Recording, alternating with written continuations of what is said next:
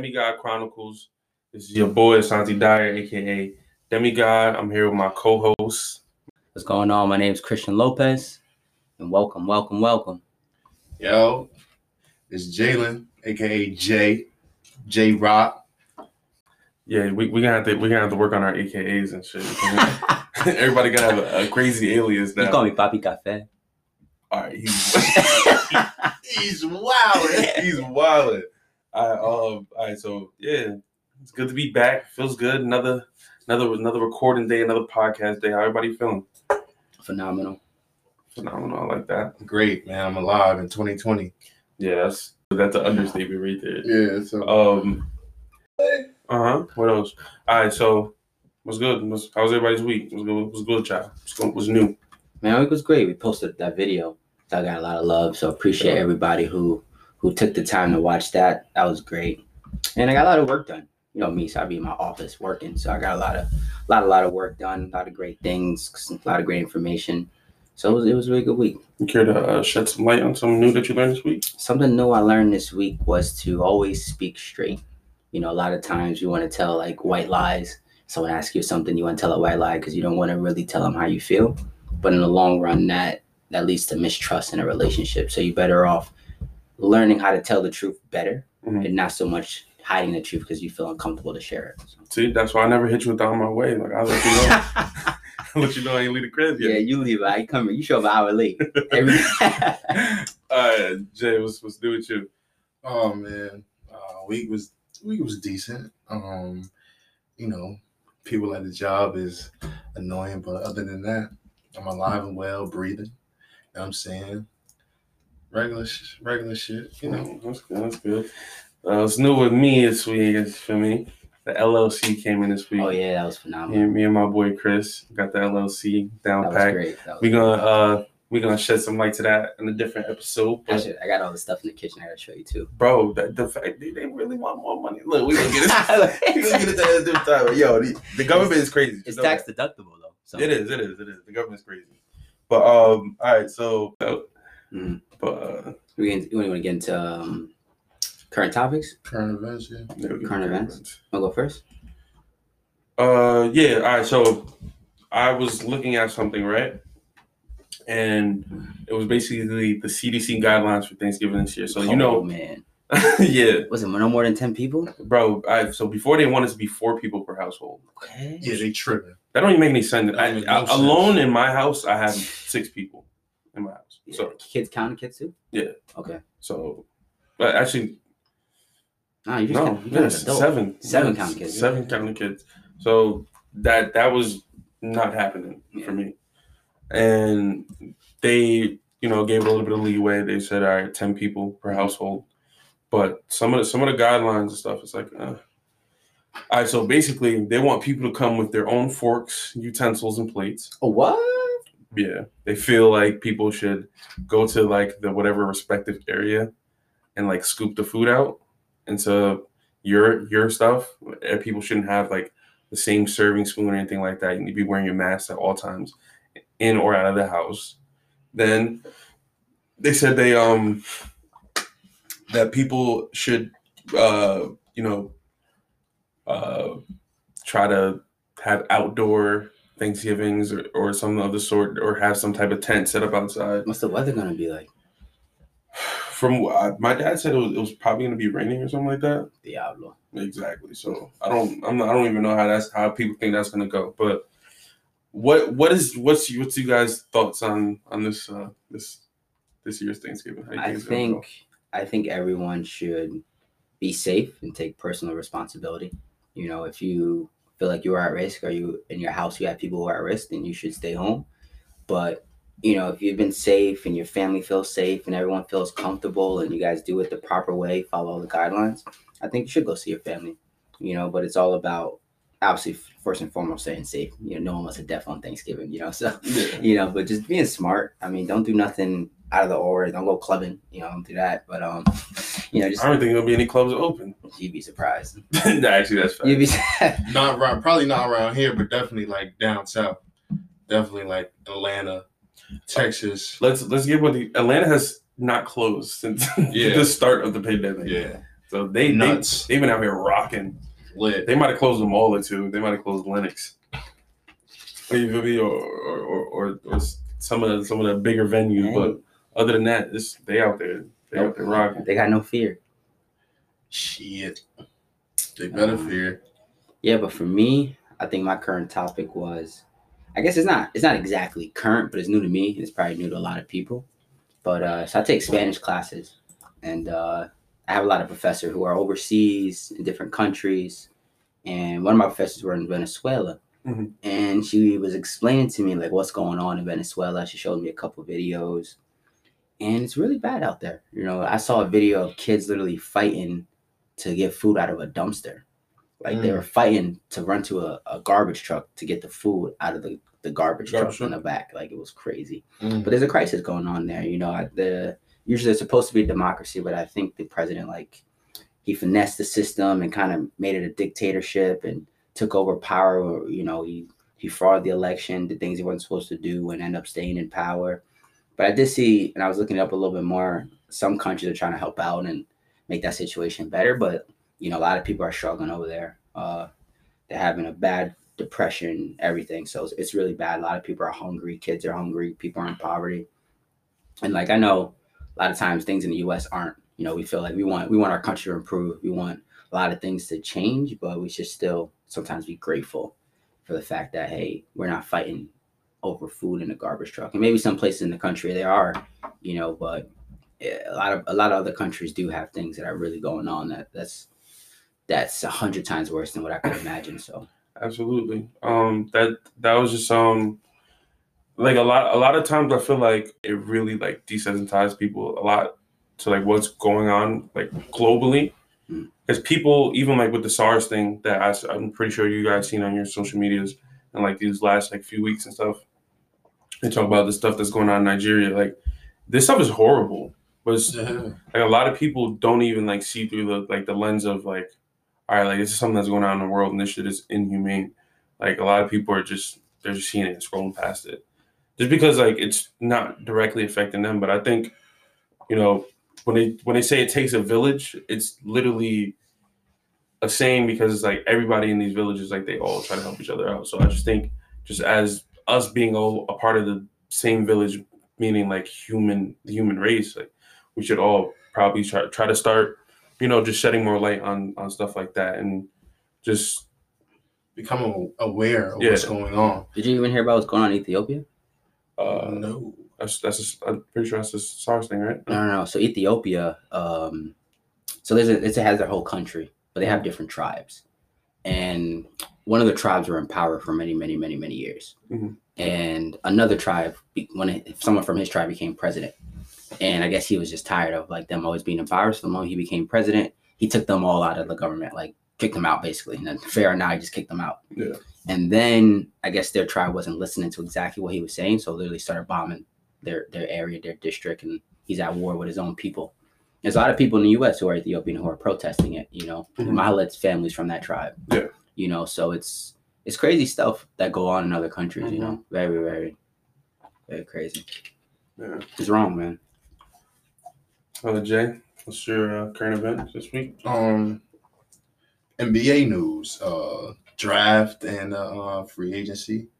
The Knicks. I say the Knicks are top 3 most winning team right now in the offseason. They're winning the offseason. They got a couple of great draft picks. Mm-hmm. Obi Toppin, Emmanuel Quigley, and they picked up who I think should have been drafted. Absolutely. And Miles Powell from Seton Hall, Jersey kid. But the Knicks and the Hawks are killing it too, man. The Hawks are killing it. And my guys, man, LA, man, Lakers, not the basement people, not the Clippers. You know what I'm saying? Lakers, baby, big Bron.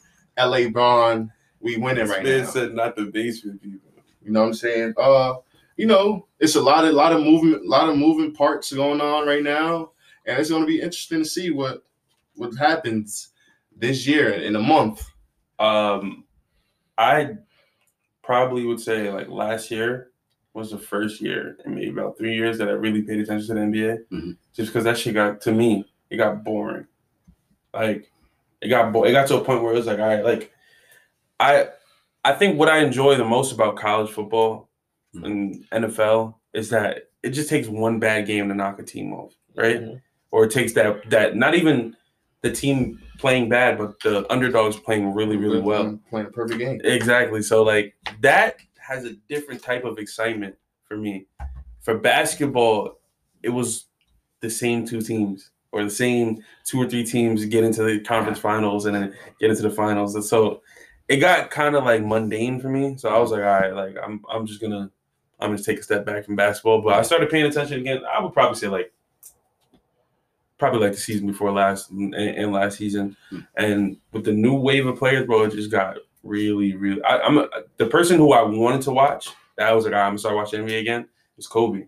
I feel like, honestly, I don't have time almost to follow sports. It's just too much. It's just so – like, only way I get sports information is from group chats. Mm-hmm. Or, like, I play for, like, fantasy football is the only way I know. I don't watch no football games because it's just too – like, it's so much to keep up with. Like, to know the players – to know who's in, it's too much. What defense is good? What, it's just so much. For like what I pay attention to now, it's not. I don't. It's not about the reoccurring players. It's like the kids that I watch from college. Like that's why I say I'm talking about Kobe White. He was a dog, and then when he got drafted by the Bulls, I was like, all right, I gotta watch him play in the league. Mm-hmm. And same thing for like Ja Morant, and like people like that. So like that wave.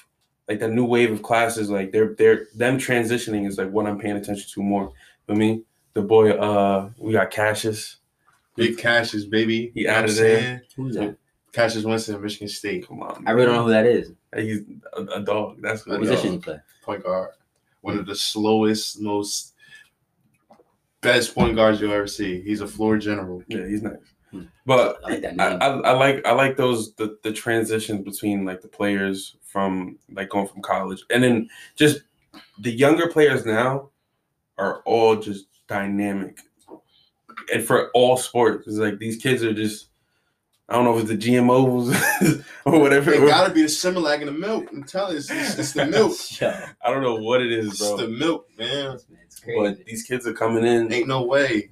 They're bigger, stronger, faster. Yo, you see DK Metcalf, bro? Yeah. Ooh, I don't know what. Yo, he was produced. Yo, he was hash. Bro, it's an Alabama commit. He goes to Duncanville High School. Yo. Oh yeah, bro. He's 17 years old and he's built like a 32. Oh my! Like, I'm sitting there just, yo, bro. You're 17. You sound like why are you built like this? A tank. You sound excited about that, bro. He's humongous. I mean, because you got to think about it, it's gonna be exciting to watch. Uh-huh. Like that shit is going to be like it's enjoyable to watch DK Metcalf. Like that, the way he hulked down Buda Baker. Beautiful. Oh man, I like love the effort. Yeah, like it's effort, and then you just see somebody that big just moving that fast, and like you're just sitting there like, bro, what do you have? Like, how do you move that fast, bro? What are you eating? Yeah, what are you eating? What are you doing? Genetics. That's what. I think it's so funny too, because like I was reading something. It's like Will Smith has a quote like the difference between talent, something you're born with, and skill, something you develop. Yeah. And someone like LeBron, his talent, something he was born with. Definitely. He's 6'6". 6'9". 6'9", 250. He's born with that. But skill, he developed how to shoot. He developed how to dribble. Mm-hmm. I think a lot of times people be like, oh, people in the NBA and NFL, they're just lucky. I wish I was born with that talent. I think sometimes we really forget, like, man you got to work hard, man. What's the saying? When hard works beats talent, when talent doesn't work hard. Word, man. And that was on my jersey like back in the day. But I think like fact. You look at Giannis and his brothers, for example. Mm-hmm. They're pretty much all the same size. Yeah. So you could be like, oh, I wish I was born that size. Well, they were all born that size. And it didn't transition into Giannis. You know what I mean? Because that's because Giannis works extremely hard. Yeah, bro. Like it takes a different type of because everybody can have just a genetic makeup. I played with some kids that was big and just waste, man. like they're on the field or the court, whatever sport, and they're just non-existent. So you can be big, but for you to develop a skill set, it goes to back to like what you're saying. Like You just got to work at it. That's what I try to get my little brother to do, man. Work hard. Ain't no way you 6'3". Bro, his little brother is about to be a freshman.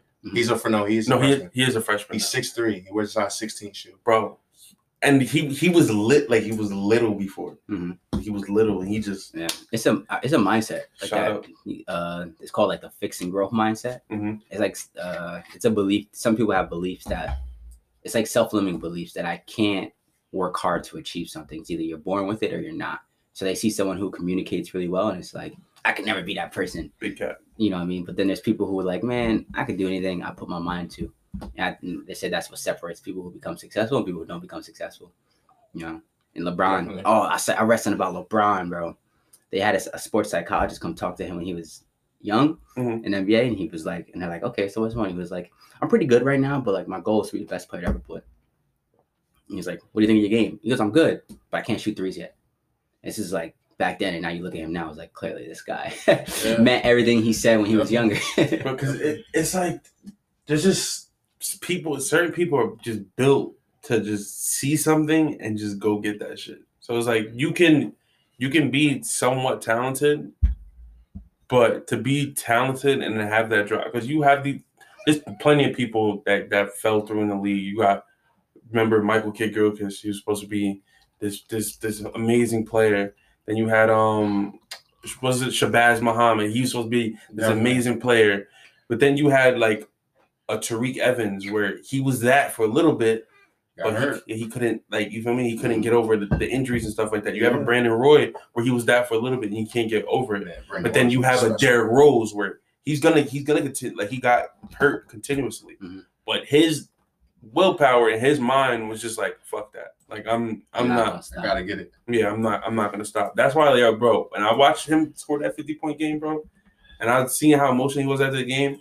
Like for me, I felt that because it's like, bro, like I like that shit is crazy because it's like you've been in those positions before where it's like you just feel like everything's against you. Yeah, like everything's against you. Most definitely.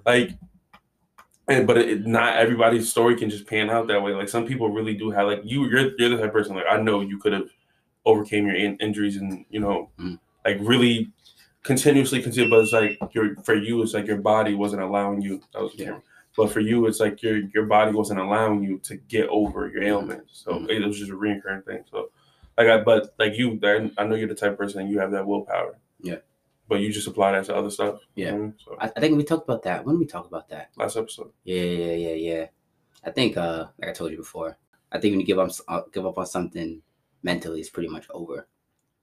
Because that is the deciding factor whether, like, you're going to be that or you're going to be that, you know, because it's easy for somebody to be on some, like, all right, I can do this. Like, I know I'm good at this. And to see your path and be like, all right, like, I know I'm going to go to league. I know I'm going to be this. But if you know something's going to happen for you, like, that's when you fall into mediocrity. You can be great and be a mediocre great because you could just be, all right, I'm this person where I'm talented, but I know I'm this talented and, like, this is what I have. Jamal Crawford. You don't want to tap into Jamal Crawford. He tapped into that, but it's like hit for him. He was never meant to be like this. No, but then he said once the season's over, he just like he doesn't really train. That's it. He's just balls.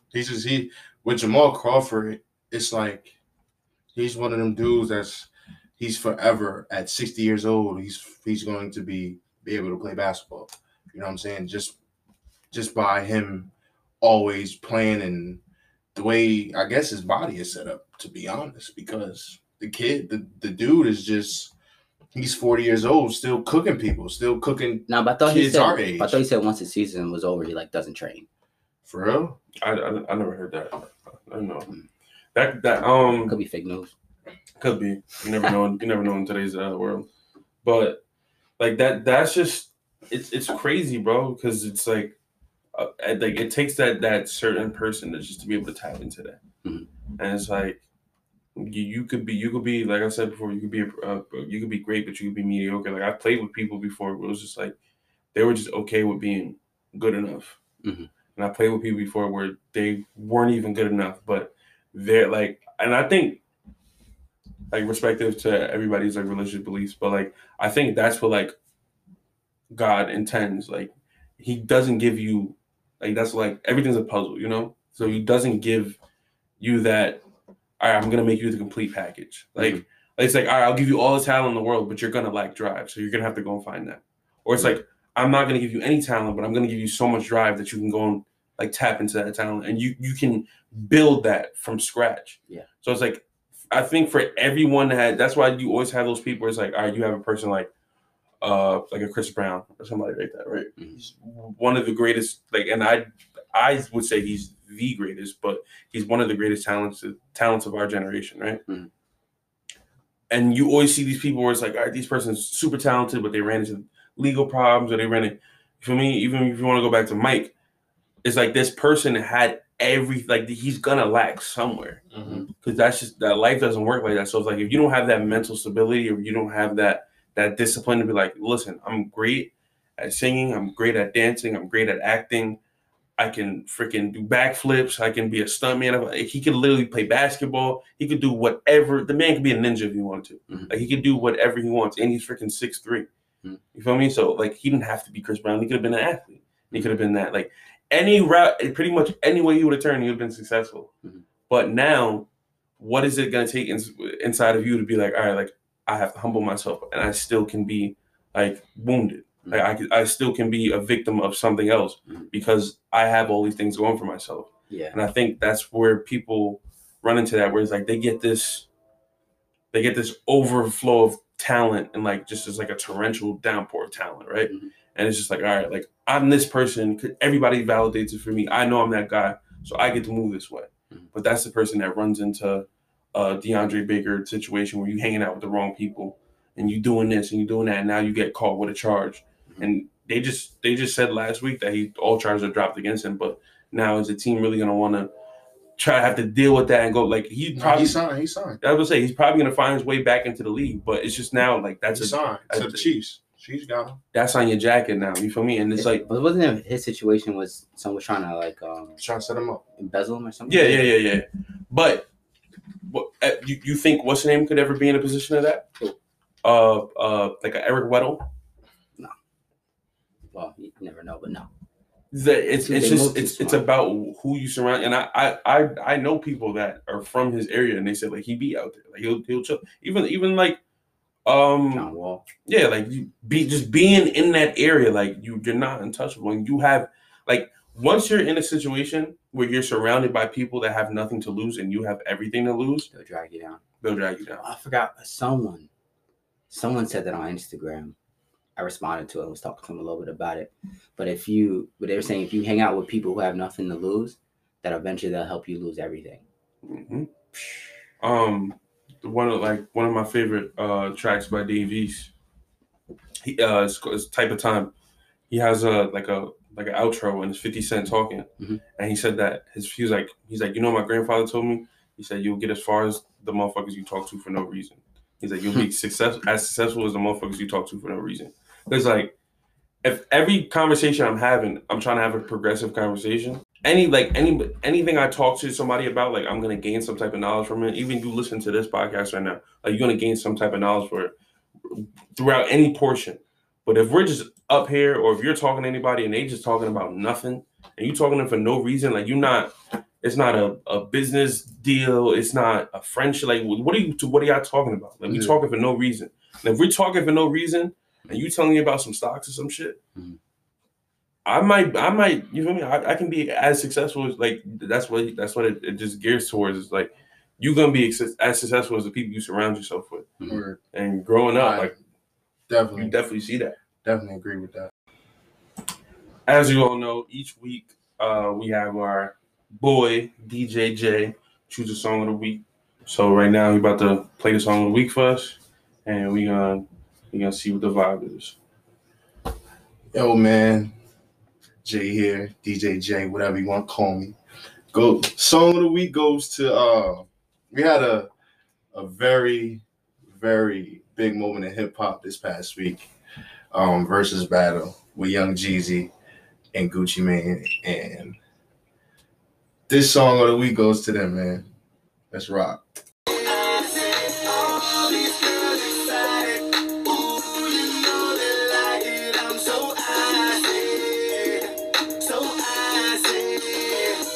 Girl.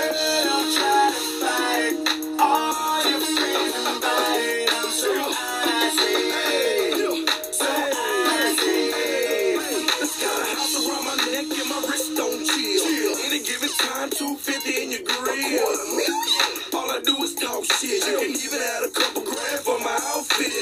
All right, that was a song of the week. This is so icy. That song is a staple to my childhood. I ain't even gonna hold you. Definitely. Growing up in Patterson is like, I don't know why, but Patterson's like a pipeline to Atlanta. Like everybody from Patterson thinks they're from like Atlanta or some shit. But so icy. You can that Brick Fair, all that. Like Gucci Mane and Jeezy was very, very prevalent in Patterson growing up. Definitely. I mean, they were everywhere.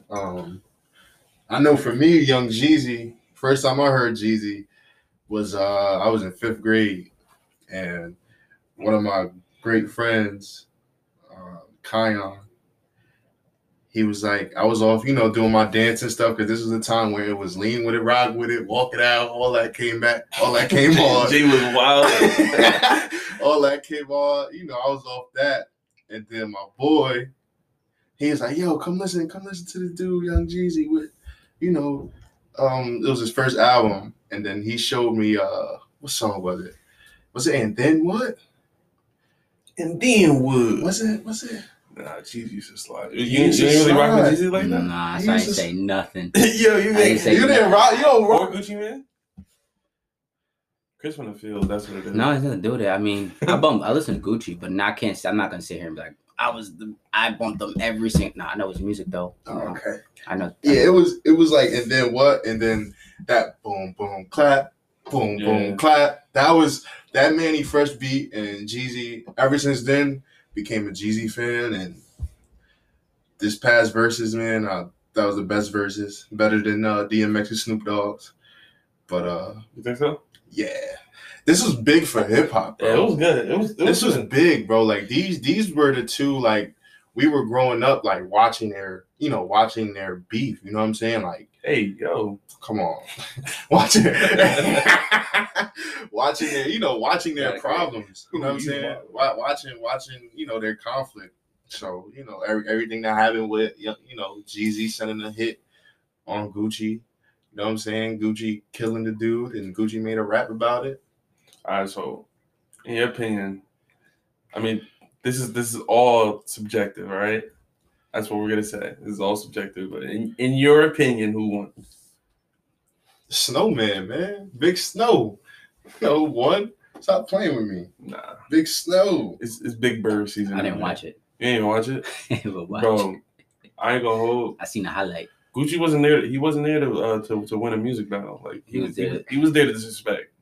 He was there to clown. He was petty. He was there to clown him in front of everybody. He was petty, and he definitely succeeded at doing that. Like, he was petty, but you know, Young Jeezy. You know what I'm saying? You know what he said? What did Gucci say? Bro, my outfit cost $10,000, right? You know what Jeezy said? Right. Your outfit cost $10,000. I own a half of Atlanta. Real estate, nigga. Oh, real estate. First off, right? That was a slight to Jeezy, because Jeezy put a 10-band hit. Bro, that was 06, right? So that statement was to that. And if you own more land than Gucci Mane, right? Mm-hmm. You own more real estate. You've been free since you've been popping, correct? Mm-hmm. Okay, Gucci Mane served over like 5 or 6 years. And he was locked up, and he still has more money than him. So, bro, but Gucci put on mad people. Okay, so that's his real estate. What are you talking about? Nah. Anyway, Jeezy's gonna be making money off that real estate when he's kids. Yeah, like you got to think about that. That's what he's woke. Okay, Gucci still on that young boy. He was trying to be on that high road. We throw that word out too much. What, woke? Yeah, he was trying to be on that. That word be getting thrown out. Just so you don't think Jeezy is woke by that? But what does that mean? He understands. Low segment. Chris, what we drinking this week? What is this? I don't even know. It's excess. Strawberry. Tell the people about it. Strawberry, vitamin B12. If you don't have vitamin B12 in you, get some in you. Energy, if you wake up tired, get some vitamin B12. But woke. I believe woke is like, you know, you understand. Like, you understand what it takes, and now, yeah, basically, you know. But to imply that you're woke would mean everyone else is asleep, right? I think people look. No. I seen. What do you mean? If you're woke and I'm not, I'm asleep. What is it? Let's define it, please, because I see everyone throwing that word out. Woke, woke. I think when people say woke, they're really trying to say they're aware of self, right? I think because if you're aware of self, you're aware of what's going on around. I think right now when people say woke on social media, they're trying to imply they're better than other people. Yeah, no, that's definitely what they're trying to do. Because what, like, seriously, what does it mean to be woke? I don't know, because like people would say like, oh, you got to pay attention to what the government's trying to do. This is a pandemic. I'm woke. All right, you're woke, but like, what's basing? Like, what are you basing your argument off? They're not woke, bro. A lot of people are getting confused by algorithms that are that are sending them information that they already believe in, confirming their biases. Then that's not woke at all. So what is woke? You know, what is woke? Like, I don't even know what it means to be woke. I don't know. Are you aware? Like, so if someone be like, I'm woke because I'm aware of what's actually going on. Well, how do you know that's what's actually going on? Like, how are you woke? How are you woke? I think if you have knowledge, because everything comes from like deduction, right? So you have to like hear something, be reasonable, and deduct what you get from it. Yeah. So if you're hearing that, coronavirus is fake, it's this, it's that. I know the government's doing this because they're trying to mind control people, and it's this, and it's that, or people are saying that, oh, the election's gonna be rigged, it's gonna be this, it's gonna be that. All right. Now, if you have a cognitive bias, right, and you now find something to back your bias, the thing about being like a person that can like have that type of, you're supposed to understand the opposition and you're supposed to be able to use that to increase your argument. So I said to you, like, if you say to me that, oh, this is a pandemic, coronavirus is fake, right? And I say to you, what if it's real? And you can't acknowledge the fact that there's a possibility that it might be real. Your whatever statement you have is completely like, now it's like, there's no validity in it at all. You want to talk about cognitive biases? I've got something for that right now. Oh man, this man just pulled out some papers. What's going on? Well, we got a list of 50 of them. All right, let's not do 50, but no, we got to do 50. Some of them. Let's see what woke. Let's see what. Oh, let's see what woke. Let's see what we can get for woke.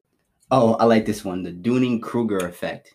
It's the less you know, the more confident you are. And the more you know, the less confident you are. Yo, oh my God, this is a video I've seen. It was like asking questions at a Trump rally. Oh, let's not get into that. Bro, that shit was hilarious. Because the lady literally, he said, you have nothing to base this off of. She said, well, I read it. Well, I heard it. Mm-hmm. He said, so you didn't read it, you heard it. She was like, yeah, well, he's like, so you heard something, you completely didn't check it at all. You just completely basing your argument off of something that you heard. And like that's what a lot of people do, though. Exactly, but I hate it. But when people hear it out loud, they can't just agree with it because they know they sound stupid. Because if I say to you, "Oh, so you just heard that? You didn't check it at all to see if it was true?" Like you're basing your reason off it, and for you to go, "Yeah," like you're completely agreeing. That like I just did some dumb shit. Like so, the people didn't want to like admit to whatever they were saying. And like a guy was like, "It was hilarious, bro. He was just saying some stupid stuff." Yeah, but back to the woke, bro. All right, so woke people, and also this isn't woke either, because you believe in like, you know, I'm a Cancer or I'm a Pisces, and because I have information for certain signs, I'm woke because I understand myself. Yeah, stop that. All right. Yeah, nah. Can we stop that one too? All right, we have to be sensitive. Okay, I'm sorry. To the Chris, listen, bro.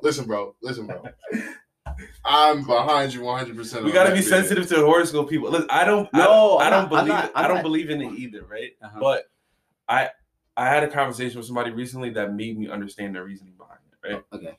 And it's just the same as like I don't want to get too into it, but it's still to me I can't base myself off of horoscope, off of star alignments and all these other things. But it's just giving you a basis to go off of things. Yeah. Sometimes it may not be true, and sometimes you can find differences in people. But there are certain people that are from the same group that share some similarities. So I guess I can see why people see that. Yeah. But yeah. No. My thing is, I have no right to say if it's right or wrong. I just don't like the whole concept of I'm woke. Oh no. Yeah, nah. Bro, I was in class once, right? And this is like when people have a bias already, right? So if you feel that this thing can control your day, you can literally allow it to control your day. Mm-hmm. This girl was in class, right? I forgot what we were doing, but she was just being mad, snobby in class. Teachers can you put your phone on? She just in her body language. Yeah. Right? So somebody said something to her and she started going off. Then she stopped. Then I see her scrolling on her laptop, right? And she goes, I knew I had an attitude today. Mercury's in retrograde. And I looked up, I was like, what the fuck are you talking about? What? You'll look at your, and it'll be something as simple as if your horoscope tells you that you're going to have a bad day today, mm-hmm. stuff that you normally be able to let go and just all right, whatever. You're going to harp on it now because it's my horoscope told me I was going to have a bad, any slight inconvenience doesn't mean you had a bad day. Yeah, you had a bad moment in your day. If somebody died that that day, you're going to have a bad day. Yeah. To me, if you got into a car accident, you're probably gonna have a bad day.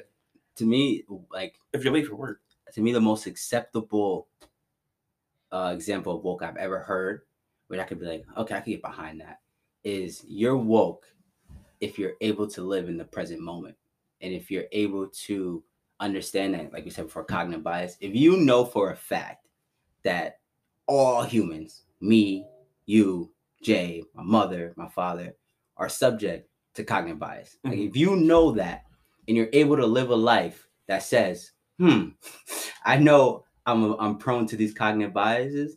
I'm not going to let them control my life. Mm-hmm. If you can go as far as that and not get caught up in those, then I would accept the fact that you're woke. You can live in the present moment. You don't get hooked up on the past. You don't get too far into the future and make up all these things that probably will never happen that you're fearing. And you don't get mixed up on cognitive biases. If you could do that, I'll accept that you're woke. But if you're telling me you're woke because you got some conspiracy theory that's going on, that you went down a rabbit hole on the internet of algorithms, and they got you to believe something. What pisses me off too, bro? What? It's when people want to be subjective, but they kind of state it first, mm-hmm. and it would it's kind of like me saying no offense and then saying something offensive. Right? Mm-hmm. People will be da-da-da. And then when something sounds completely outlandish, mm-hmm. they'll take the position of, I know this sounds crazy, but people are gonna say it's crazy because it's true, right? Mm-hmm. So people y'all love to call truth conspiracy theories, and it's No, because truth, this is a water bottle. Yeah. I can see that this is a water bottle, right? Yeah. I can touch it, mm-hmm. so I know that's the truth. That's a water bottle, right? Mm-hmm. But if I said that water bottle is made out of just metal and it's leaking into every sip you take, is leaking into your organs and it's killing you every sip. Yeah, it's a conspiracy because I have nothing to prove that right now. I can physically prove that this is a water bottle right in front mm-hmm. of me. But I can't prove what I'm saying through that. Yeah. So unless I have truth behind that, and if people will find little pieces and be this has to be this. So the people that believe that there's lizard people, right? And that the government's being ran by reptiles and skin suits, they have what they feel is valid reasoning too. Mm-hmm. But it's a conspiracy because you can't prove that. Go unzip one of these motherfuckers and show me that there's a reptile in there, please. Then I'll believe you. I can't believe it if it's not. I need that. And then that people use that y'all just need to believe something, right? Y'all just gotta do it. So it's no, don't try to make me feel crazy because I'm being reasonable. That shit pisses me off. It's there's a saying, pigs don't know pigs stink. So a biased person does not know he's being biased, or he or she doesn't know they're being biased. So you can't tell them, yo, bro, you're being biased. And there's another cognitive bias that the more you argue with someone, the more you argue with them, the more they believe what they believe. Mm-hmm. So say we were arguing about Michael Jordan is the best or LeBron James the best. The more we debate who's better, mm-hmm. all we do is convince ourselves more. And you do that with everything in your life. Yeah, definitely. I know for a fact I do that. Definitely. And especially if the other person is not confident in what they're saying, I feel like that doubles like got him. Yeah. Like, yo, bro, whenever I argue with people and they all, it's like I'm a shark. I smell one drop of blood and I'm it's over. It's like, bro, you have to be completely solid in your argument with me. Like, you have to have a stance, take that shit, and completely believe in it. Because if you don't, oh yeah, I'm a wax the floor with you, no cap. Hey, yo. That's not even an A. I'm not even gonna clip this out either. I'm gonna leave that. So the listeners, y'all decide if that's an A or not. Y'all get back to me. But yeah. All right. So what I wanted to ask y'all, right, is I seen an interview, right, with shout out to Westside Gunn. Okay. He was talking about like merch and stuff. Mm-hmm. So he was saying that like he makes like over $20,000 a month just in just merch. That's beautiful. So I just wanted to get y'all opinions on like, what do you think the importance of merch is, and how do you think it's relevant to like whatever your marketing scheme is, no matter what your business is? Like what do you feel like merch does for a business or a brand? For me, my opinion, it's just something I think is probably the most important thing for anybody, financially, not in life. Just the most important thing financially is passive income. Mm-hmm. That's what it is. You make a design once, and you can now sell that design for the rest of your life. And people are going to go on your website and buy that shirt from you, that merch from you, without you having to put time into it. Mm-hmm. So Westside Gunn does not. Okay, he might work on it, design it once, but he's not the one, okay, pressing it. He's not the one then folding it and putting it into the box. He's not the one then taking that to the post office and mailing it to the person. So once the shirt's designed and it's out there and it's on the website, he then is checked out. Like he says, woke like made 20 before I landed. Like on a plane, before I landed, I made the money. He was not involved in that process. You know what I'm saying? Yeah. You know, I know people who literally make more money sleeping than we all make at our jobs. Definitely. That's passive income. Yeah. And it's like the way inflation is going, bro, if you don't develop passive income for yourself, like I always talk to you about, if you don't develop passive income for yourself, there's going to come a point in time, maybe 20 years from now, 30 years from now, where there's literally not enough hours in the day for you to work, for you to keep up with how much inflation's going. And that's going to happen. There used to be a time in America where one person in a household could work and take care of the whole family. Then it was your mom had to go to work. Now it's your mom and dad have to go to work. You have to have your own job to take care of yourself while mom and dad handle the big bills. And now it's like every kid in the household works. The mom and dad works. It was not always like that. Yeah. So what do you think it's going to be 20 years from now? That it was the breadwinner before. That's definitely important. I completely agree with that. What about you, Jay? What do you think the importance is of merch? Yeah. Damn, Chris, have going. Following behind Chris hard, bro. We gotta make him go last. Yeah, bro. Oh man. I'm gonna just say adding your own like just it being you. Mm-hmm. It being, you know, you like what Chris said, you're creating your, you know, whatever, your brand, your logo, and then, you know, if people like it, they're gonna buy it. You know what I'm saying? Mm-hmm. Like Travis Scott could put a backwards. I mean, that's not. I don't think is the shoe called. Is the shoe merch?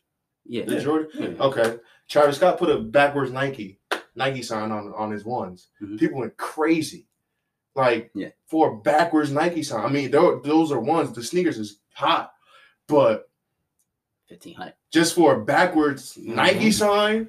You know, made it. He made it his own, and you know. It's a hit, and I'm pretty sure he's still making money off that. So. Absolutely, it's like realize for like merch and marketing is all right. So just before we even get into like merch, like we live in a era now where people, if you look every one of your social media apps, they all call it a community, right?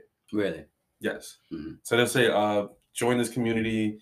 Twitter community, Instagram, whatever. Okay, they refer to it as a community because we're in a pocket now where before you literally had to travel to Paris. Mm-hmm. You had to travel to Japan to know that, all right, damn, they have vape over here. They have this, they have that. Now you can get on your Instagram, you can get on your Twitter, you can see it, right? Mm-hmm. So with everything being smaller now with these communities, people want to be a part of something. Mm-hmm. So if you're an Eagles fan, if you follow the Eagles page, you guys are a community of like-minded people that all feel the same way about a football team, right? Definitely. You know that if you follow something that has like accounting facts or, you know, something, even following Gary Vee, like he created a community mm-hmm. of people that kind of share the same ideologies and are like-minded people. So people want to feel, even though we all feel like, you know, we're individuals and everything, but I remember somebody was wearing a t-shirt once. It said, I'm unique just like everybody else. And everyone looked the same, right? Mm-hmm. So it's funny that like people think they're unique, but like people literally belong to the same pocket. Mm-hmm. Like, so if everybody thinks they're unique, like no one's unique, you know what I mean? Mm-hmm. But it just goes to the fact that like people, even though like people like to feel like that, like we still need some type of validity from whatever's going on around us. Mm-hmm. So if I feel like, all right, if I buy this watch, right? I have a Michael Kors watch, right? Mm-hmm. I know other people are going to think this watch is nice because it's a nice watch. Mm-hmm. And when people see it, they're going to recognize it. Yeah. It was, oh shit, that's an MK watch. That's nice. Mm-hmm. Validate. You feel me? Oh, I'm going to buy this Dreamville hoodie. But when another Dreamville merch, but when another Dreamville fan sees you, that's a yo, I fuck with Cole. You feel me? So it's like when you sell merch, you're creating a community for your pocket, right? Mm-hmm. Now, like when you have that pocket mm-hmm. and you create that community, bro, that now what people want is to live within that brand voice. Mm-hmm. So the Dreamville logo looks like a baseball tee, right? Like the Little League baseball shirt, stuff like that. Okay. Like it has that font. Mm-hmm. J. Cole's always been the person where he's talking about sports mm-hmm.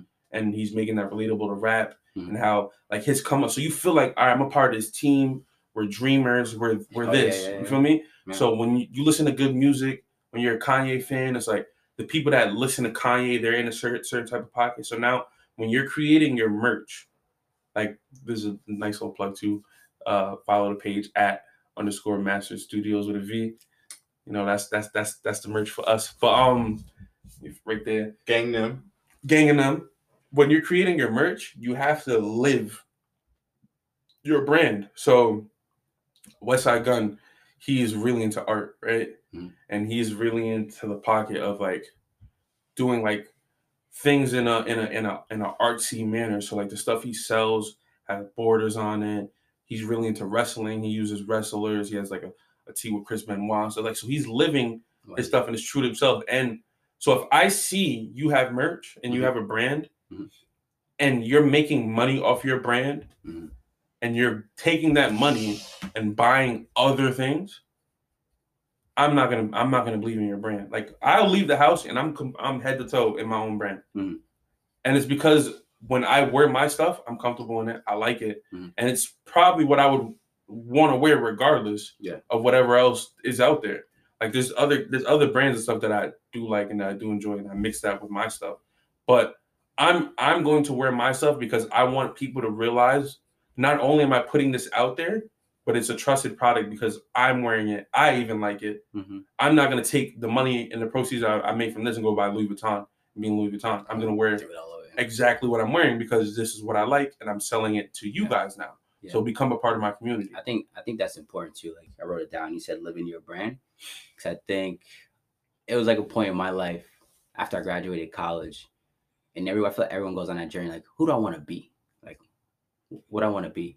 You know, and I had to figure that out. And then once I decided to be that person, I had to live that. So there's a lot of things I had to stop doing mm-hmm. because it didn't correlate to who I said I was or who I said I wanted to be. The same thing saying Westside Gunn. You can't say I'm a wrestler and then don't wrestle. You know what I mean? You can't not wrestle. You cannot not like wrestling. You can't say, you know, I love artwork, but then we go to your house and there's not a single piece of art.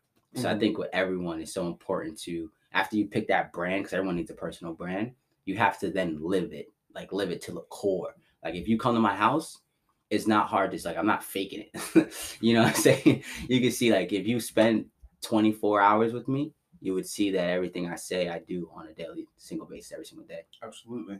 And like people don't realize that, but it's like, all right, you can have a brand. Consumers don't trust the company mm-hmm. at all, mm-hmm. but they'll buy your product. But they're not buying your product because you say what your product is. Mm-hmm. I can say I'm Popeyes. We have a chicken sandwich. This shit slaps. Yeah. But you're not coming to the store because you saw my commercial. You're coming to the store because your boy said that Popeye chicken sandwich slapped.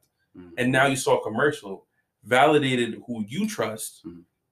And then now you're going to go try it. What's that, word of mouth marketing? Yeah. Mm-hmm. So with that, it's basically saying that like the consumers create what the brand is. They tell you, your audience tells you what it is. We can say we're a podcast for the culture, we're a podcast for this area, and we're trying to, you know, uplift people. Mm-hmm. But if 60-year-olds, we had 80,000 60-year-old ladies named Gertrude listen to our podcast, guess what? We're for the Gertrudes. Like, because they said they like us. Yeah. So it doesn't matter what you try to market your stuff as, mm-hmm. the community and the people in a whole, they kind of, you know, market and they create mm-hmm. what you're saying it is. Okay. All right, so for this week's discussion, we wanted to get into, you know, something that's pretty apparent in a genre that we all listen to. I'm pretty sure most people subscribe to rap music. Basically what I'm pretty much noticing is there's been a lot of tragedy, a lot of violence, but more so gun violence than anything with rappers. You know, recent rappers we lost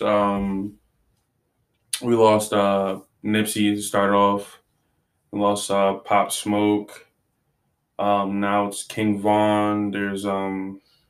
Yeah, MO3, Benny the Butcher was shot last week, Boosie was shot last week. I just wanted to talk about that and what are some of the things you guys are noticing and like the trends with what that's going on with like rap culture? It's a new drug. I'm not talking about an actual drug. I'm talking about this thing called clout. Mm-hmm.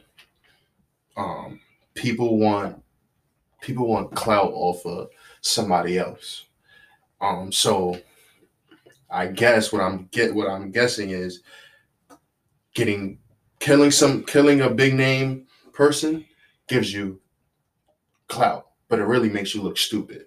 Mm-hmm. You know what I'm saying?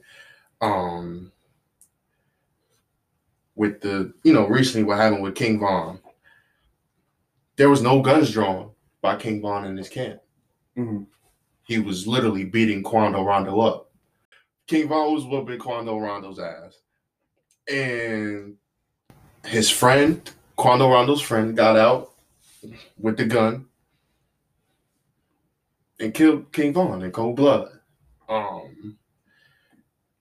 It's sad to see, especially young kids, you know, that's our age, younger than us, you know, go like this.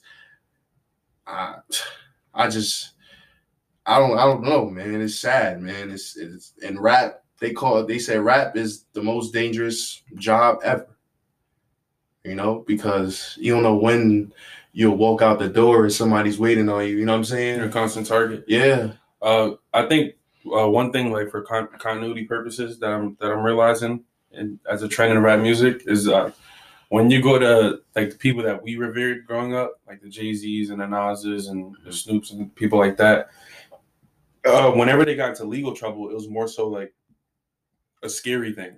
So it was like when Snoop was on trial, when you see Suge Knight on trial, when you see Lil Wayne on trial, and these people are, you know, fighting for their lives. Before, it was just like, damn, we can lose this rapper. Mm-hmm. Like, this guy could go to jail and he could just like mm-hmm. be done forever. Mm-hmm. So like before, it was, you know, you had a Jay-Z where he has the stories floating around him about how he stabbed a producer in the studio, and you know, and you have a Snoop Dogg where, you know, he quote unquote called a body, you know, like these were the things that it was a part of their lifestyle, mm-hmm. but they, like even Snoop, like when he beat the case, he made a song called Murder Was a Case That Gave Me, like that song, right? So one of my favorite songs. He wasn't glorifying the fact that he like could have potentially murdered somebody. Mm-hmm. He didn't get on a track like, oh, them fuck boys trying to give me this, but I'm still out. Like now it's that. It's like I beat it and now I'm still being ignorant. It was Snoop Dogg beat it. You see him, he's court case, he's crying, praying, like thanking God, like, and he's not trying to clean up his act because he's still using like the bitches and hoes and stuff, but he's not in the streets. Yeah, not just trying to move different from that. How old was Snoop Dogg at that time? It was 95. He was probably in his early 20s. Yeah, so Snoop Dogg was probably like 20, probably like 20, no much older than 25. Yeah, I think the reason I asked that, I feel like we got to take into account that a lot of rappers nowadays are very young. Yeah. And when you're young, you're not, a lot of them don't have that maturity, you know, to be 18 years old from the streets and famous. Mm-hmm. And you don't have no guidance to really steer you in the right direction, like Kodak, for instance, you know, very talented, like a genius, almost musically gifted, but he doesn't have any guidance. Yeah. You're prone to make more mistakes. Like I couldn't imagine being 18 years old and famous. Yeah. I mean, I'm 24. I couldn't imagine being 24-year-olds and famous. Yeah. That's tough to do. Tough, yeah. That's tough, you know what I mean? Especially when you're growing up in, say, a ruthless environment. Yeah. Like some places like where a lot of these rappers are from.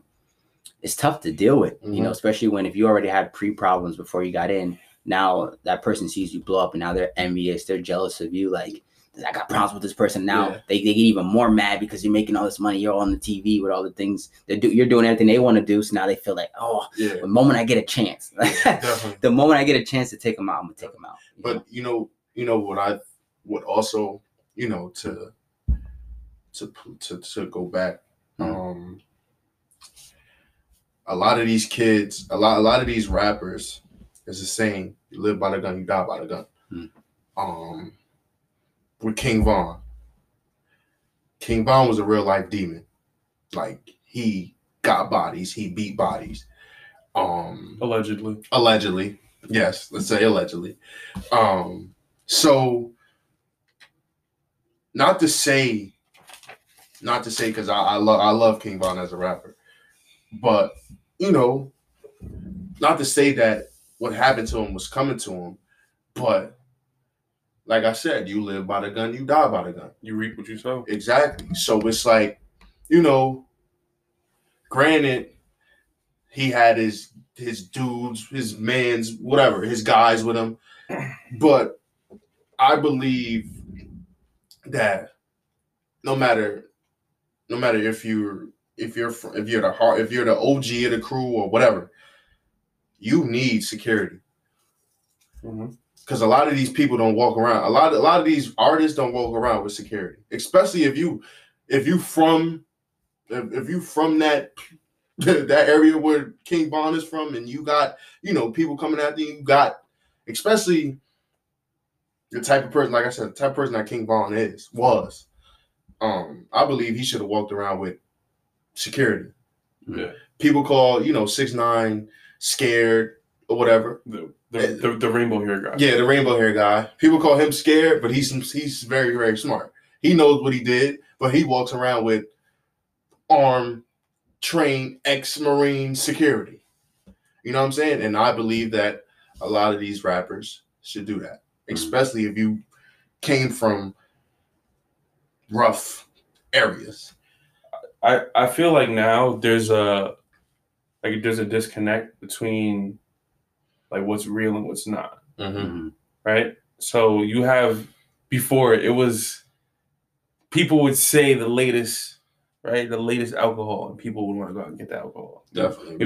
We rap about Cavassier, people getting Cavassier. We rap about Hypnotic, Chingy and Nelly, and I'm talking about Hypnotic. We go Hypnotic. We talking about Douce, Henny. We're going to go get Henny, you feel me? Yeah. So, like, now they're literally inserting that into raps. Right. Think about before, when you were younger, did you know what a Draco was?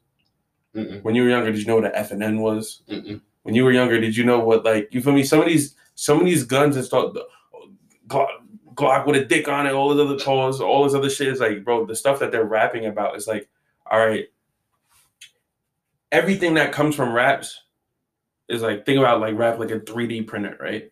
I'm gonna rap about it, it's gonna come to fruition. Mm-hmm. So if I'm telling you I pop perks. I do Zans. I drink lean every day. Mm-hmm. 3D print that. There's going to be people out there reflecting that. Yeah. If I say I'm treating women like this, I'm doing that, I'm doing this, there's going to be people out there doing that. Yeah. Alcohol, same thing. So it's like with the gun thing, it's like it's a cool thing to have the gun in your video and have the. I always said like this, like I'm 100% going to get my license to carry. Mm-hmm. But for me, when I get mine, it's going to be like a fire extinguisher. It's in your crib. You know it's there. It's there for emergency purposes. Nobody's going to know. Nobody's going to know. You'd have to take your gun out to clean it, obviously, and like to keep it oiled and all that good stuff. But like it's there's no point where I'm going to need to take it out to play around. I'm going to need to take it out to flash it at the camera or anything. You don't, as far as you know, I don't have a gun. I don't have any money. Mm-hmm. I don't have any girls around me. None of that. There's certain things that people don't need to see. Like. Mm-hmm. But everybody wants to put things in the light now. Like, I don't know if you guys really like follow Drewski. Like, I know you do. Mm-hmm. But who's that? He's a comedian. But he put up a video, right, of just like he was pretending like to be the police, mm-hmm. and he was saying like rappers are making it so easy. For I know who that is. I know Drewski is. And it's like people are literally like, and they'll talk about snitching, but it's like the first thing you're doing is snitching on yourself. Or, like, got him. Like. Or even on Wallow and Gilly the Kid, shout out to them. They was talking about it. He was saying like to them, big shout out to them. He was saying that like he was like that like people are telling themselves within their rap names now. Like I would call myself CeeLo the Shooter. Like you feel me? This to that. This to, like it's like bro, the peep back in the day. If you were that, you were that. People didn't need to like. There's very few players in history that can just go by one name. Right? Mm-hmm. You got Jordan. You got LeBron. Mm-hmm. Right? You got Kobe. You don't have to say their first and last name and know who they are because they were ballers. Mm-hmm. And everybody knows they were ballers. Like, just like there's people who is synonymous with being that person within crime. Like, you could say, oh, like, if you're talking about, oh, hey, you're talking about Bonds. They know you're talking about Mickey. Like, you feel me? Like, there's certain names that, like, it's going to carry themselves because they were who they were. Mm-hmm. Like, so if you're that person, why would you even have to add that to your name? Imagine me going, yo, what's good? I ball. I score 40 points every time I play. What the fuck? I'm not going to say that. You're going to see when I step on the court. Yeah. If I'm Sant the Shooter, you're going to see me shoot like yeah. when it's time to shoot. Like, why would I want to put that out there that I'm this? I forgot. I was listening to something and it was saying like our culture now is if you don't get it on video or camera, like it just didn't happen. You know, I feel like nowadays, like you can go on Instagram right now, I go look at my timeline right now, and I'm going to see something like someone trying to portray their lifestyle. Like they're going to be trying to show that they have money. Mm-hmm. They're going to be trying to show that they drink. They're going to, even myself, like I post some of the stuff I do, I read and things like that. So it's like, if you don't post it or you don't do it, it's almost like people think you're not doing it. But sometimes that can backfire. And I think everything in life is like a bell curve. Mm-hmm. Like you should not want to do too little of it. Like you shouldn't be in hiding. You know what I mean? Like with certain things, like the world, like for instance, you design clothes. The world should know that you design clothes and you should post it and you should market that. But there's certain things that if you're going overboard, there's no need to tell the world. Like there's certain things that you're posting too much. Yeah. You know what I mean? You're posting things that the world does not need to know. Yeah. Like the world needs to know that Asante markets clothing, Asante makes his own designs, Asante just opened his new LLC. The world needs to know that. But they don't need to know your family issues. They don't need to know your relationship issues, unless it's for the podcast and you're sharing value and you're trying to help someone else with your story. Yeah. But like I said, again, there's certain things no one needs to know. And I think now in our culture that borderline is missing. Yeah. Where it's like, no, I want people to know I smoke weed every day. I want people to know that I'm a thug. I want people to know I'm this. I want people to know I'm not. Because it's the lifestyle. It's like for what? People don't leave things to imagination anymore. Because even now, you deal with like women and stuff now. Mm-hmm. Like women will have a certain guard up because they're just used to dealing with a certain quality of men. Mm-hmm. You feel me? Oh man! So it's like we're not gonna get into that. No, we're not. Like it's not really to get into that, but it's just like, bro, like a dude will lay everything out on the table, like offer. It's like, bro, leave something up for imagination. Like, yeah. I've been in situations where I didn't, you know, I might have had to get my bread up or do something like that, but it's like you didn't see that. because it wasn't for, like, if I didn't have money all week, by the time I see you on the weekend, I'll say, you know, I have bread. So you didn't need to know about my struggle all week. You know, it's crazy, but then it's like some, you know, we as a society, not some people, we as a society is posting, I'm broke right now, but I'm getting my bread up. It's like, okay. Like, why would you even do that? Like, I can't, I haven't ate in 3 days, but I'm grinding. Okay. Bro, all right. Like, and that's the thing is, like, people like to do stuff like that, and then now there's no, you can't keep up with that. Like, a girl, meet a dude like him. Oh, we have a date. I'm going to post his fingers, right? I'm going to post my plate in his, right? Yeah. But you don't really have those type of, like, you don't know where this is going. Yeah. Now you never see dude again, right? Now you're on your story talking high. Thing is that. So it's like, no, not now.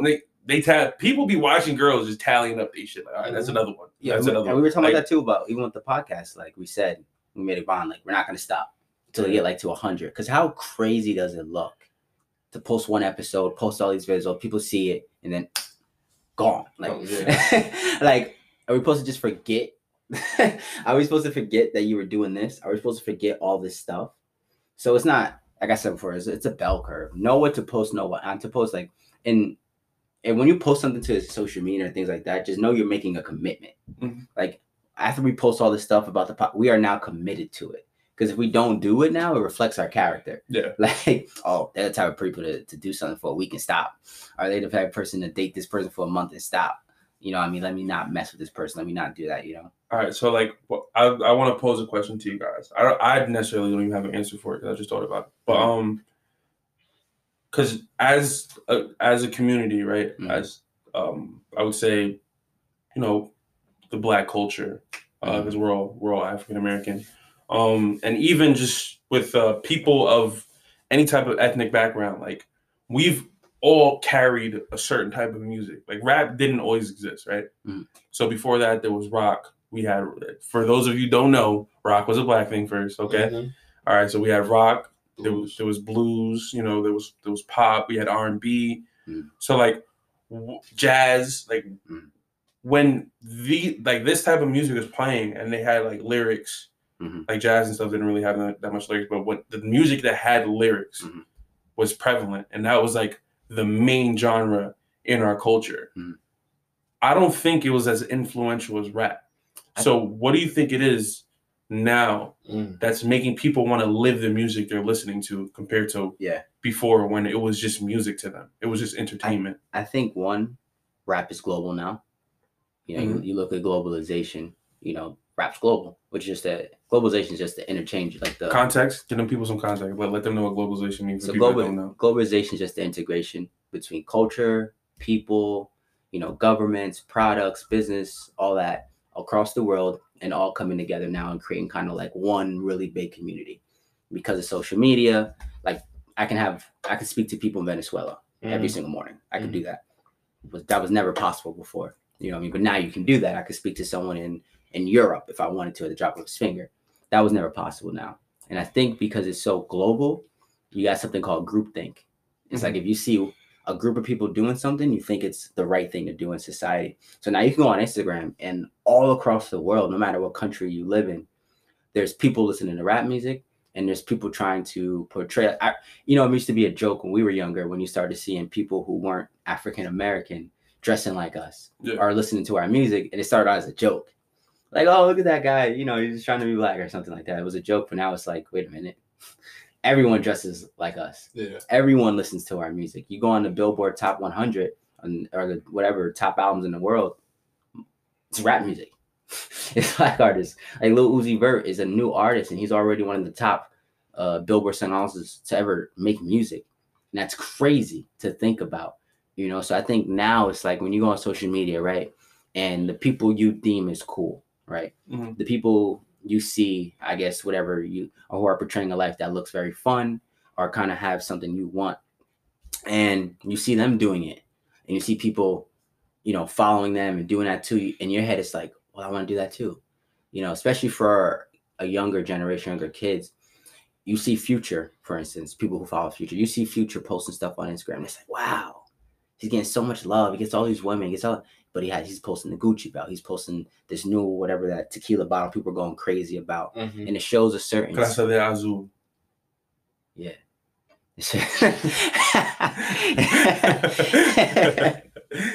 You know, it gives you, it's almost like a certain persona or like a certain type of status, you know, because we humans, how hard as we try or not, we put like people in status groups. So you have a BMW, you're buying a nice bottle, you come off as someone who has really got it. And if you portray it on social media, you can see that and people are like, oh, I respect that guy, or I listen to that guy. But granted, you don't know what the actual situation is. Mm-hmm. And I think the more global it becomes and the more people you see doing it, and like you go on Futures, for instance, say a girl, for instance, a girl will post herself. I saw someone talking about working out. Say someone who works out, right? Mm-hmm. A girl could post literally facts, like facts about working out, facts about diet. It'll get 200 likes. But let her turn around, show what she got, in really tight pants with a short shirt. She's getting 1,000 likes. That my bad for cutting you off, but I just want to like add in real quick. That goes back to people like people don't care how you got what you got. People just care that you had it. Mm-hmm. Like people don't like you on the come up because that goes back to that Instagram because like they don't care about what it took to get that body. Mm-hmm. They don't realize that, oh, like she's you know, promoting flat tummy tea, but just the tea isn't what got her a flat stomach. You get me? So it's like it just goes back to that. That's how people think. Yeah, it's crazy. Like she wasn't drinking that when she got that. You know what I'm saying? But so it's like if you are someone, you're like, oh my God, I wish I could get 10,000 likes on my photos. Well, how do I get that? Oh, all I got to do is this. Well, all these girls, I see this person over here getting all these girls. What are they doing that I'm not doing? Oh, they're going to the club and buying all these Henny bottles, putting on their Instagram story. Let me start doing that.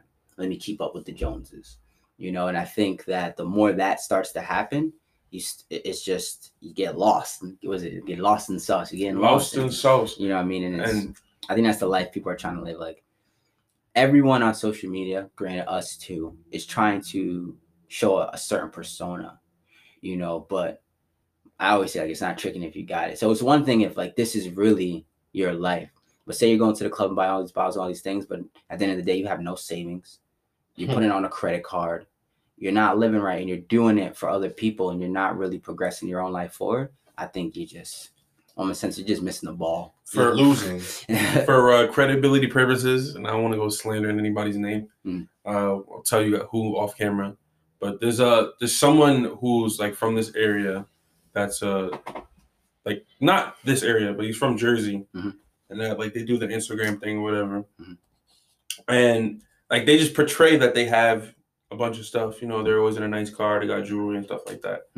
But not last year, but the year before on Thanksgiving, I went outside and I saw the person like right on the highway, like their car broke down, right? And I shit you not, they were literally driving like a 1993 Toyota.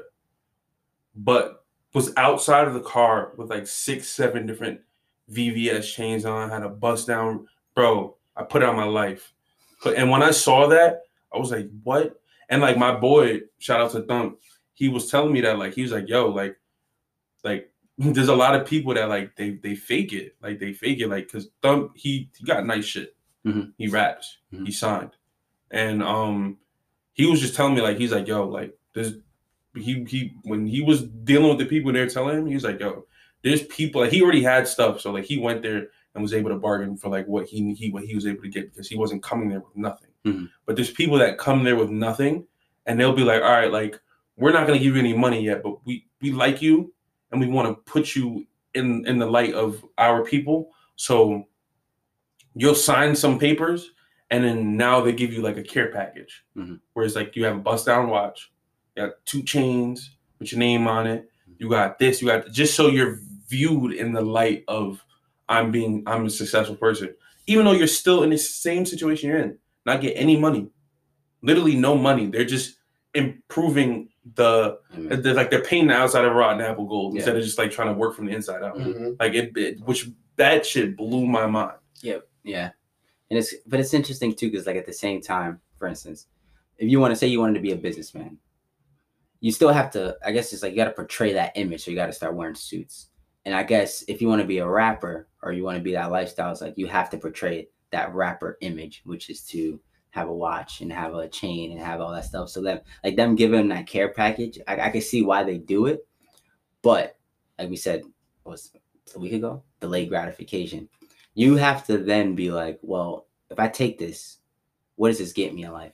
And it takes a special type of person, you know, a strong mental fortitude to be like, no, I don't want that. Mm-hmm. I'm not taking that. You know, I'm just not going to. And it takes a special person to be like, my family's going to Jamaica. My friend's going to Jamaica. I have no money.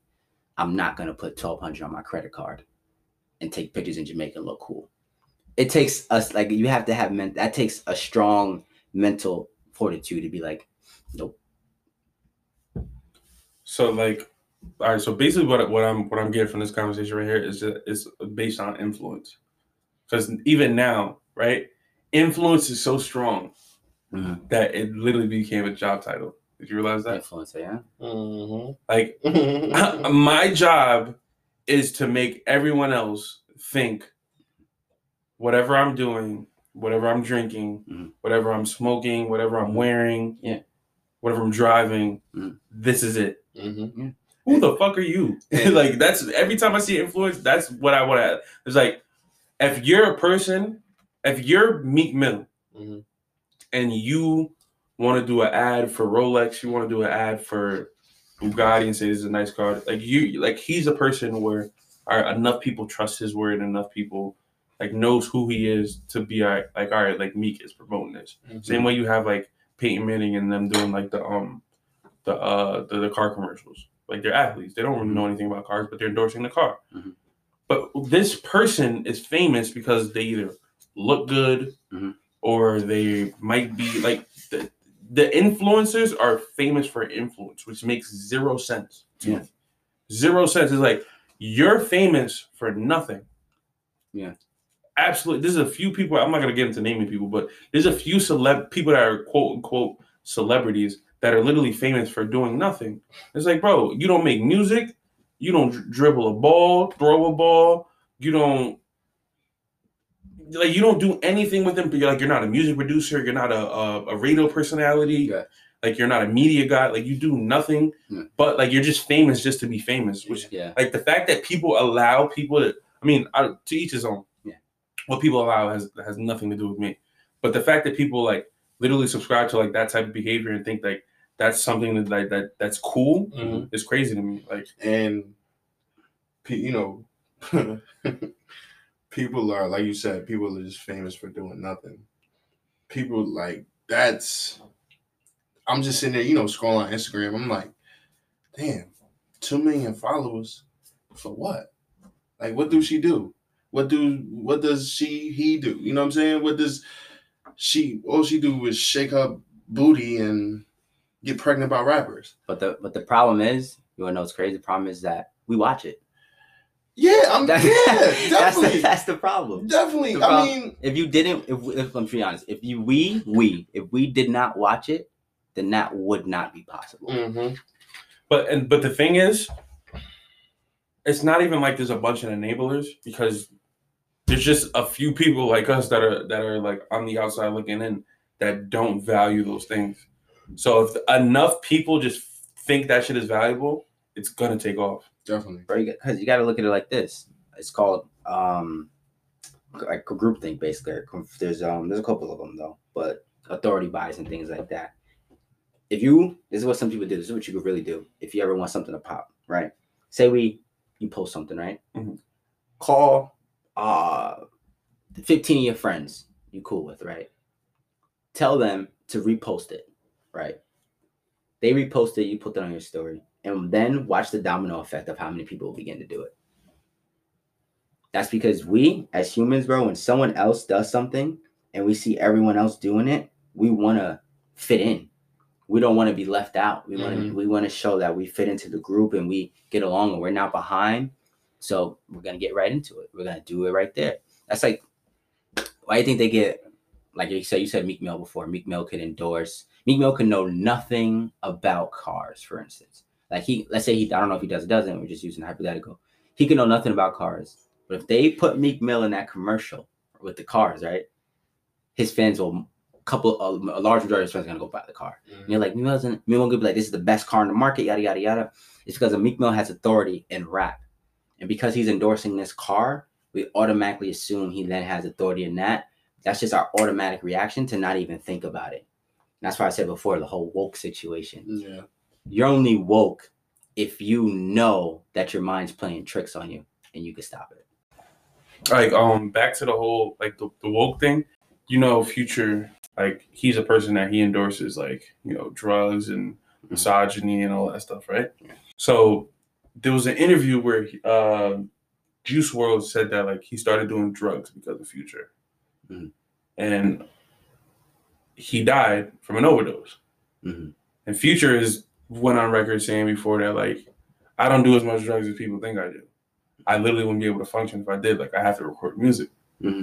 So, like, the disconnect is that people don't see that, like, what they're being fed isn't what's going on. Mm-hmm. Yeah. Did you see? Like, that car might not be the best car. Did you see the video with Offset?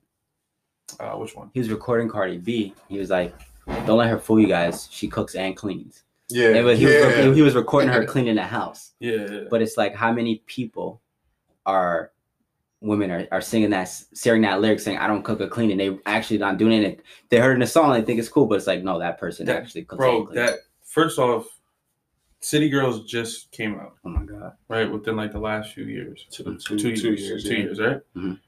How many girls are modeling themselves after these women? A lot. So for you to go, oh, you can't, like, I've seen girls tweet like crazy stuff like, oh, we can't even have a convo before you hit the Cash App or something like that and all this other stuff. It's like the Saweeties and the City Girls and the Megans and all this stuff.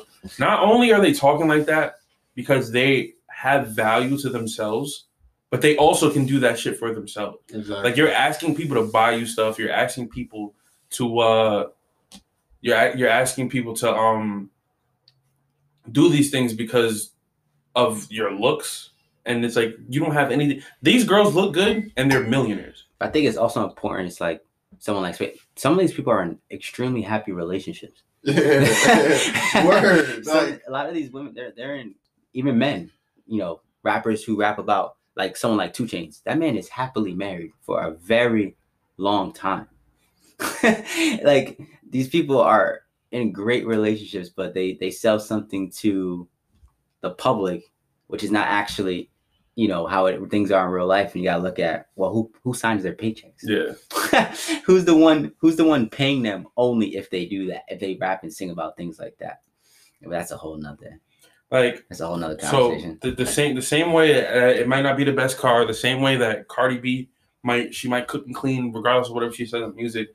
These rappers aren't killing people the way they say they are, because they literally would not be free if they didn't. Mm-hmm. So like the fact that y'all are imitating these things that y'all see and do, and like going back to like street culture, yeah, like with the Chicago drill scene. Like, Jay brought it to our attention this week that drill music, well, we knew this already, but, like, the pockets of drill music has literally spread so much, and it's become something so far from what it originally started as. It was Chicago street culture. We have a high, gun violence, and this is what we're about. This is what's happening over here. Mm-hmm. They've spiked and they raised homicides in other areas because they tried to emulate what they were doing. Definitely. And I believe what was it, 2012, when Chief Keef and the whole Old Block and Lil Reese, Lil Durk, and everybody came out, our generation switched, did it like a major switch. And it was so crazy because when we were growing up, it was clean cut, you know. No, always. It's not true. What clean bro, having? I think music was like. It was more so about fun. It was more about just looking. But go listen to Get Rich or Die Trying. Straight through. I mean, what I'm All right, listen. They were speaking from past tense about what they've been through. What they've been, not what they're currently doing. But what listen. I think this. There always 50 been a, wasn't talking about something. There's always been a pocket of that, bro. Listen. When we, I'm just not even on music. Mm-hmm. I mean, yeah, we talk about It was okay for your, you know, for your hair to look nice. It was okay for your dreads to be clean, mm-hmm. you know. When Chief Keef came out with the one dread down his face and, you know, swinging it around like, you know, crazy, you seen everybody doing that. You know what I'm saying? Everybody wanted that one dread down his face. You know, everybody was, what was they wearing? What was Chief and them wearing? True Religion, polo. Yeah. You know what I'm saying? You've seen that everywhere. I'm a victim to it. You know what I'm saying? I wore True Religion and, you know, polo, but when they were talking about, you know, killings and how they come up and what they call doing a drill, you know, doing a drill, like you could see the change, especially in like Patterson. Yeah. Like, you know, I didn't grow up in Patterson, but I grew up playing basketball in Patterson, and I have a lot of, you know, friends in Patterson that fell victim to gun violence. You know what I'm saying? Behind doing drills and, you know, being an op. Yeah. You know what I'm saying? That word op, when that word op became a mm-hmm. thing, yeah. I was like, oh man. Because like, all right, op, right, is short for opposition, right? Mm-hmm. So if you oppose somebody, just because I oppose you doesn't mean I'm against you. Mm-hmm. I might not agree where you're from. I might not agree with the shit that you about, we about this. Colors might be different. Whatever, you're just opposite of whatever the other person's doing, right? Yeah. That doesn't mean we need to kill each other. That doesn't mean just because we disagree, someone needs to die, someone needs to get beat up, someone needs to, like, that shit. They would, like, all right, like, you're taking things from other people's neighborhoods and you're trying to make it your own thing. Smoking on this person, I'm doing this, I'm doing that. That was never a thing over here. Never. Even, like, people, like, it's just all about influence. And, like, overall, what I'm seeing is, like, the damage is being done because people can't draw the line between what's real and what's not. Yeah. So it's, like, when you become a person where you're, like, all right, I'm doing this because of this, and you don't really have a reasoning. You're just doing it because everyone else is doing it. Mm-hmm. You're now a person where it's like, all right, you just fell victim to whatever. Like that 15 seconds of you wanting to be tough because this person did this or they said you about. Now you're gone. You're done for the rest of your life, mm-hmm. whether it be you being dead mm-hmm. or you killing a person. Now you're away from your family for the rest of your life. Mm-hmm. These rappers aren't doing that because they're going to put out a song next week, and then the week after that, and they'll put out a song a month later, an album, whatever. I think it's also to take note, which is important, that I think it's kind of pain music in a sense that if you've seen something your whole life, right, and you've done things that correlate your whole life, you've been through things, your friends, like you're saying, past this, you've been in the streets your whole life, you then can only rap about what you know. So I think at some certain point, it has to go from, why is it that this is all these kids know? And like, what are we going to do to help them? Mm-hmm. Because like, yeah, we could say like, yeah, criticizing why that's all you guys rap about. But at a certain point, I mean, that's all they know. Mm-hmm. You know what I'm saying? Like if that's all we knew, it's all we would talk about. But the problem is now, like with the globalization, is you have a kid in the suburbs who he hears that and he internalizes that. And man, you are not like that. So I'm gonna use you against you. You said before, right? You're mm-hmm. like that. A person was saying like, "What do you do when you isn't working?" Right? Yeah. Remember that, right? Yeah. So now, if all like I grew up in Patterson. Mm-hmm. Street violence is at an all-time high in Patterson, mm-hmm. and it's pretty much consistently has always been bad mm-hmm.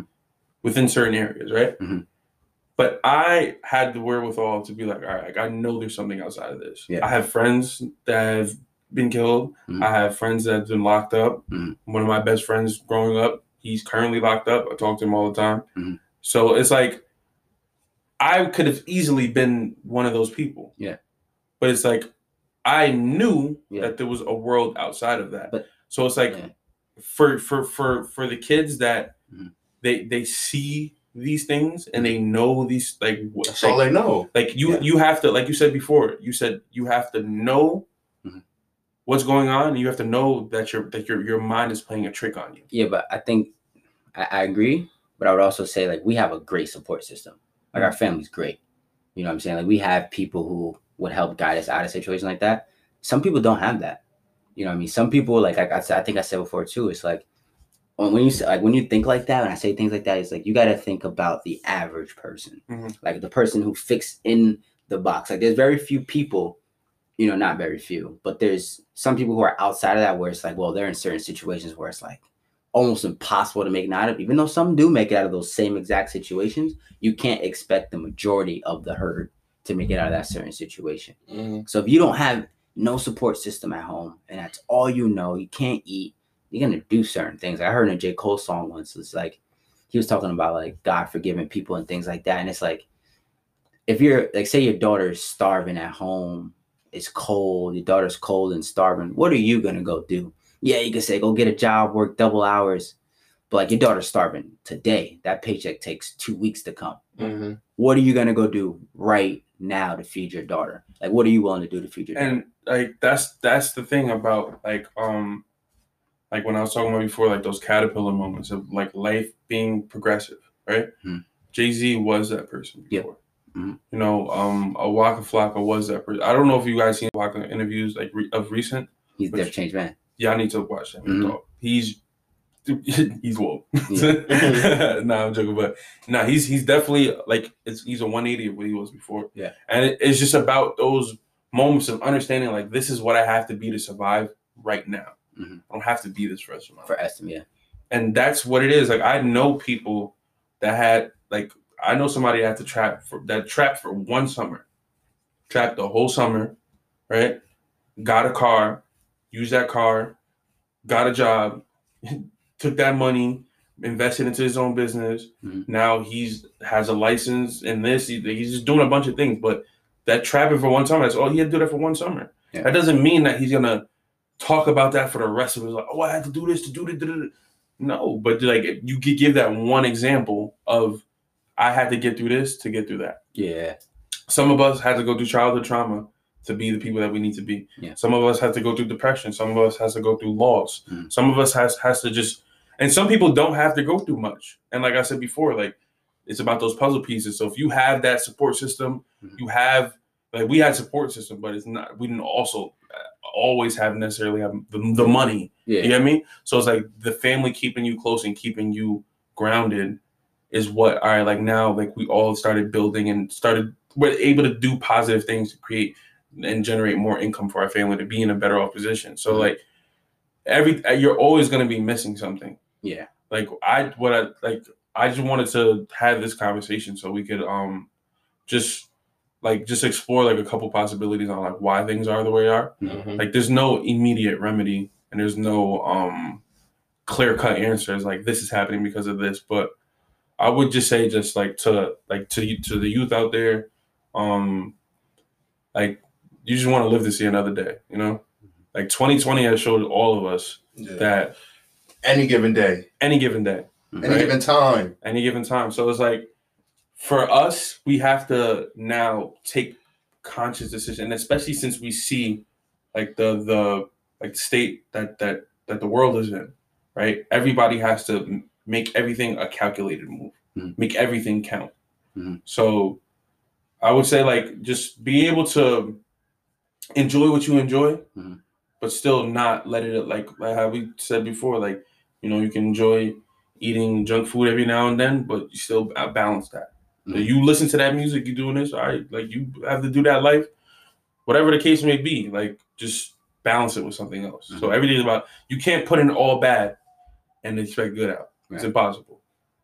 So, yeah, there's another episode. I just want to thank y'all.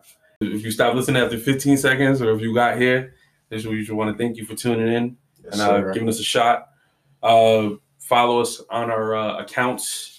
Respectively, I'm at the Demigod. You got CB.Lopez and Mr. J. Wheeler. Follow the main page at the Demigod Chronicles. Follow Master Studios. We just ask that you guys keep engaging with us. We're going to keep the ball rolling. Man, listen out for them playlist drops. Oh, yeah, man. Weekly, every week. We did the first one last week. Every Tuesday, right? It was Tuesday? Yeah, Tuesday. Every Tuesday, Jay's going to be dropping a weekly playlist. So we just ask. This week is going to be, since we talk about globalization, it's going to be a lot of different rappers from different countries. All right, we're going to have an international playlist this week. Definitely. Jay, he has a really good ear for music, so he's just going to try to, put you guys on to some stuff that you might not know and, bring back some old hits, definitely, that you might have forgot about. So, and I'm showing love to local rappers, man. Yeah, so if anybody locally is, engaged with us or a listener, or if you know anybody that you feel like, might be, of substance and they have a good music, just send it in. Don't be afraid to DM us and or add us under their stuff. And there's another episode. Thank you for coming. Demigod Chronicles signing out. Gracias para tu tiempo. And here you go. All right.